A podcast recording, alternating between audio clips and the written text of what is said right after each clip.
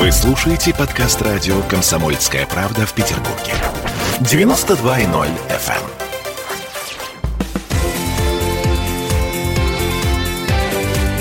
Картина недели. А это мы вернулись в петербургскую студию радио «Комсомольская правда». Я Дмитрий Делинский. Я Ольга Маркина. Ректор гуманитарного университета профсоюзов Александр Записуцкий. На троих подводим некоторые информационные итоги уходящей недели. Ну, такое не очень заметное событие, но тем не менее. На этой неделе законодательное собрание Петербурга рассматривало Изменения возможность... в законопроект, потому что нам э, необходим вдруг стал памятник в блоку. На декабристов. Да, ну это такая мелочь, э, которая, может быть, э, пройдет вообще незамеченным, но в зависимости от того, как он будет выглядеть, этот памятник. Ну, потому что проекта, насколько я понимаю, пока, Пока нет. Есть Да. только точные координаты того места, где его поставят. У меня уже теперь при слове памятник начинает дергаться глаз. Ам, Особенно объяс- у нас. Да, объясняй почему. Да, ну потому что вот, например, памятник Есенину, да, который поставили в Москве, он почему-то вызвал общественное негодование Почему-то. сразу.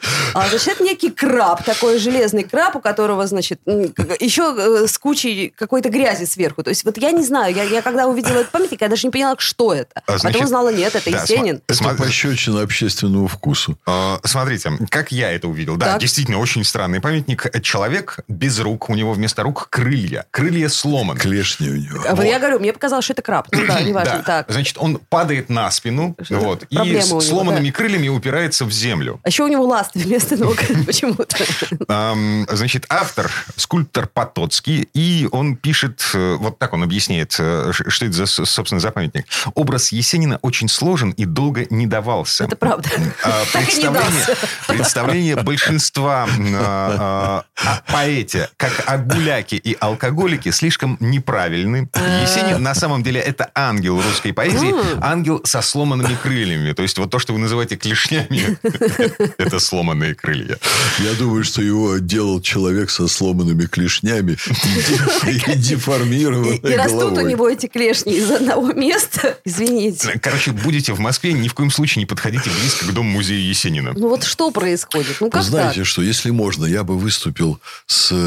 У меня нет права законодательной инициативы, но я бы выступил с идеей, которую очень хочется донести до наших мудрых депутатов законодательного собрания. Сделать на территории нашего города парк скульптуры для гениев-инноваторов. Отдельный. Отдельный, В в Москве, котором... в Москве такой был. Да. Музеон называется. Туда, туда свозили все, что не нужно. Вот все, что Нет, убирали. Вот если гений, гений хочет сам поставить кому-то памятник... За пусть- свои деньги, пожалуйста. Да. Да, Э, Ну, за пожалуйста. найденные, за деньги спонсоров. Неважно. Пусть привозят. Я вас уверяю, это будет, когда там появятся десятки, сотни памятников, это будет потрясающим э, пользоваться успехом у туристов. Люди будут фотографироваться. А, Стругацкий, вспоминаю «Град обреченный». Там был эпизод про площадь, заставленную памятниками, а, так что между ними было сложно пройти. Ну вот, э, чтобы можно было пройти, но чтобы каждый, кто хочет, мог отлить свои фантазии в бронзе. Боже мой. Да, или, И- и в или граните. камне, или отлить в граните, как говорил Дмитрий. Ой, Дмитрий Анатольевич Медведев говорил в камне. Ну, отлить в камне, да.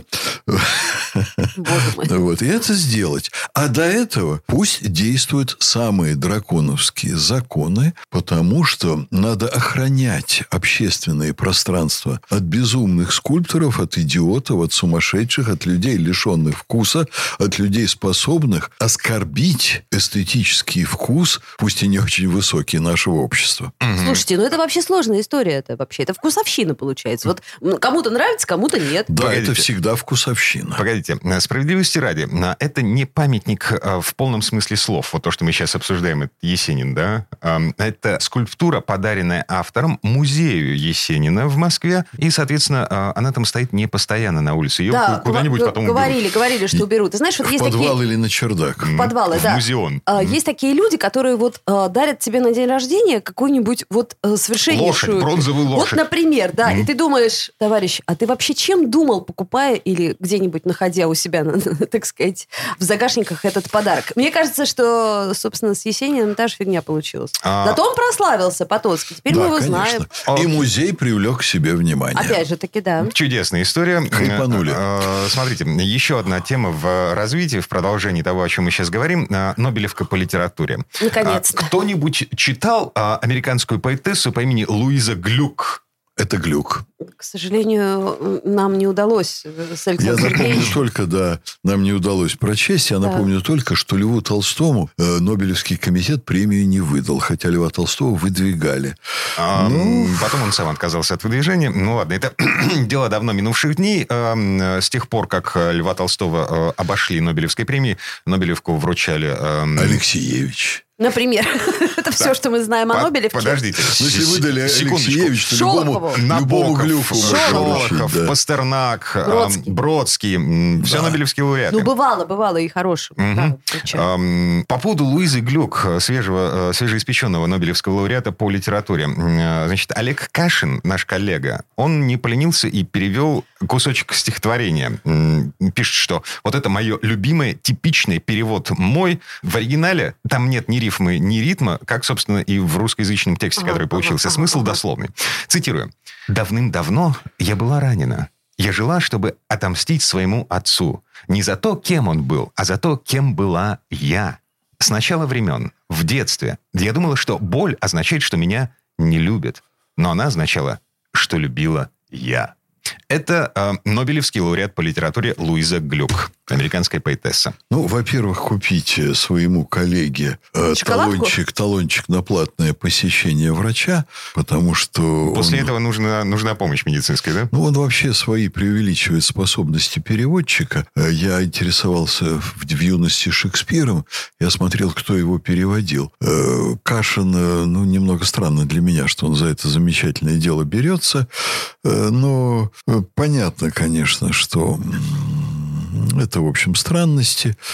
И надо только поискать, кто перевел деньги Нобелевскому комитету за вот эту премию, потому что Нобелевский комитет, в общем, давно находится под подозрением в выдаче премий. Ангажированности, А, да? в- Выдача премий за деньги, я вот так скажу. Но это в основном на вот э, физику распространяется, вот на такие сферы, где лоббируют своих людей, своих стран э, очень крупные корпорации, которые проплачивают кривыми путями. То есть э, деньги проходят через много организаций, и в конце концов они выглядят как чистые спонсорские деньги. Поэтому надо смотреть, уж как правило, вот эти премии в области литературы, э, премия за мир, они выдаются по политическим мотивам, конечно, и исключения из этого э, по- правила, они есть, конечно, но вот когда вы перечисляете россиян, надо понимать, что там чередуются премии, выдачи, выданные по политическим мотивам, с премиями, которые выданы ради поддержания престижа премии. Это тоже важно. Они, если выдали сегодня Алексеевич, то завтра они должны выдать новому Льву Толстому, по А, ну, идее. ну и мы помним, что и Набоков, и Бродский на тот момент, когда они получали Нобелевские премии, они были не русскоязычными писателями, они писали на английском. Да, да. А Луизе Глюк, кстати, 77 лет. Ну, порадуемся же за э, поэта. Ну, ей бы надо социальную помощь послать. Ну, что, нормально, слушайте, там сколько, миллион, да? М, Хорошие деньги. Хорошие. Позавидовали. Жаль. Нобелевскую премию, я вам Ам, скажу. э, давайте читать хорошую литературу. Вот. Ставить хорошие памятники. Да, Александр Сергеевич, вот э, что из последнего, из билетристики, ну, я не знаю, или нон-фикшн какой-то, э, вы порекомендуете? Вы знаете, я в основном перечитываю, конечно, старую классику, русскую классику. Из современных писателей, и, ну, вы понимаете, когда берешь в руки Улицкую, после этого уже ничего брать в руки не хочется, и надо очень сильно подумать. Ам, Оля? Я только что дочитала «Щегол», «Тарт». Ну, можно почитать на досуге. Так, и- так я бы сказала. Книга толстая, длинная, большая. Мгм. Дмитрий э, Делинский, что ты посоветуешь нам почитать? М, Ну, э, книжка, которую я дарю всем своим знакомым в этом году, Ной Харари. Э, «Сапиенс. э, История, краткая история человечества». Ну вот, у нее есть предложение... Нон-фикшн. Да, продолжение у нее есть, э, называется «Homo Deus. Краткая история будущего». Ну, Чудесно. ам, Мы впечатлены. все, на этом закончим. На сегодня, по крайней мере. М, Тему Идем читать книжки Да. на выходные. ума, терпения. И всем здоровья. Картина недели.